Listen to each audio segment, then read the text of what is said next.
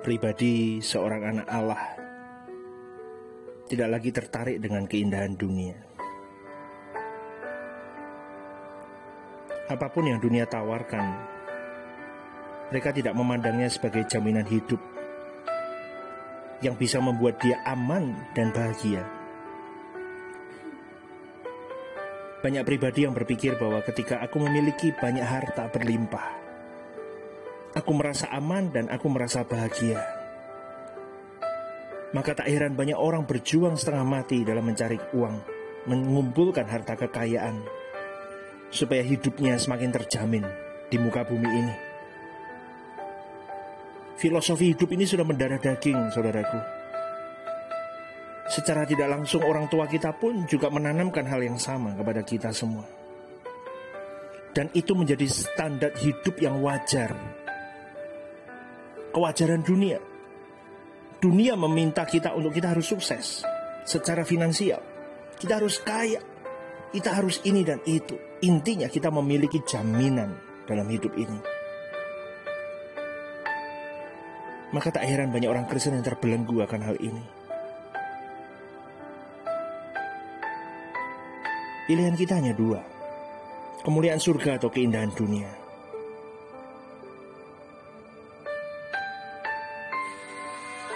Tuhan Yesus pernah mengatakan, berjaga-jagalah dan waspadalah terhadap segala ketamakan. Sebab walaupun seorang berlimpah-limpah hartanya, hidupnya tidaklah tergantung daripada kekayaan itu.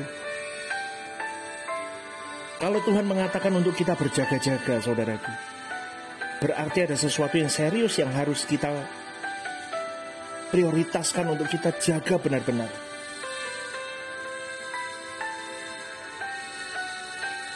Karena di dalam kekayaan itu harus ada penguasaan diri yang kuat. Dan roh takut akan Tuhan yang kuat supaya kita tetap terkontrol di dalam alur Tuhan.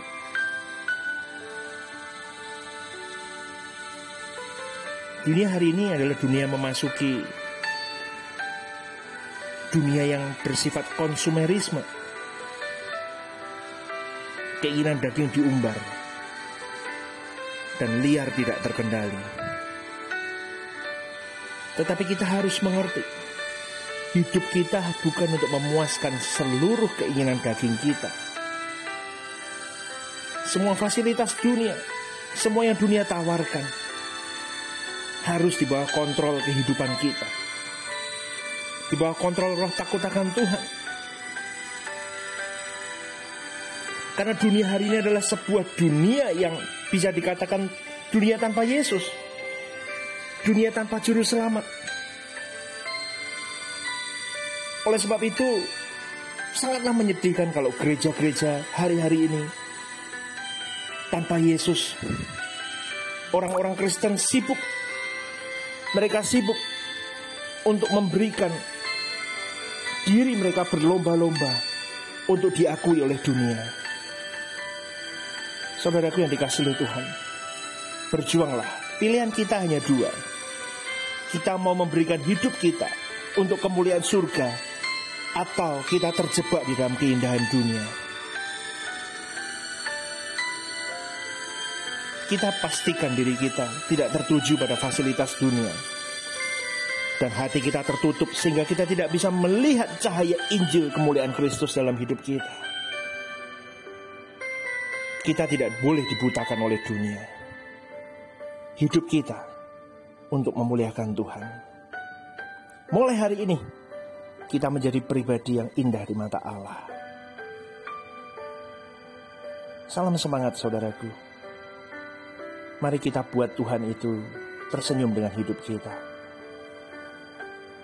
Sola Gracia. Tuhan Yesus memberkati. Haleluya.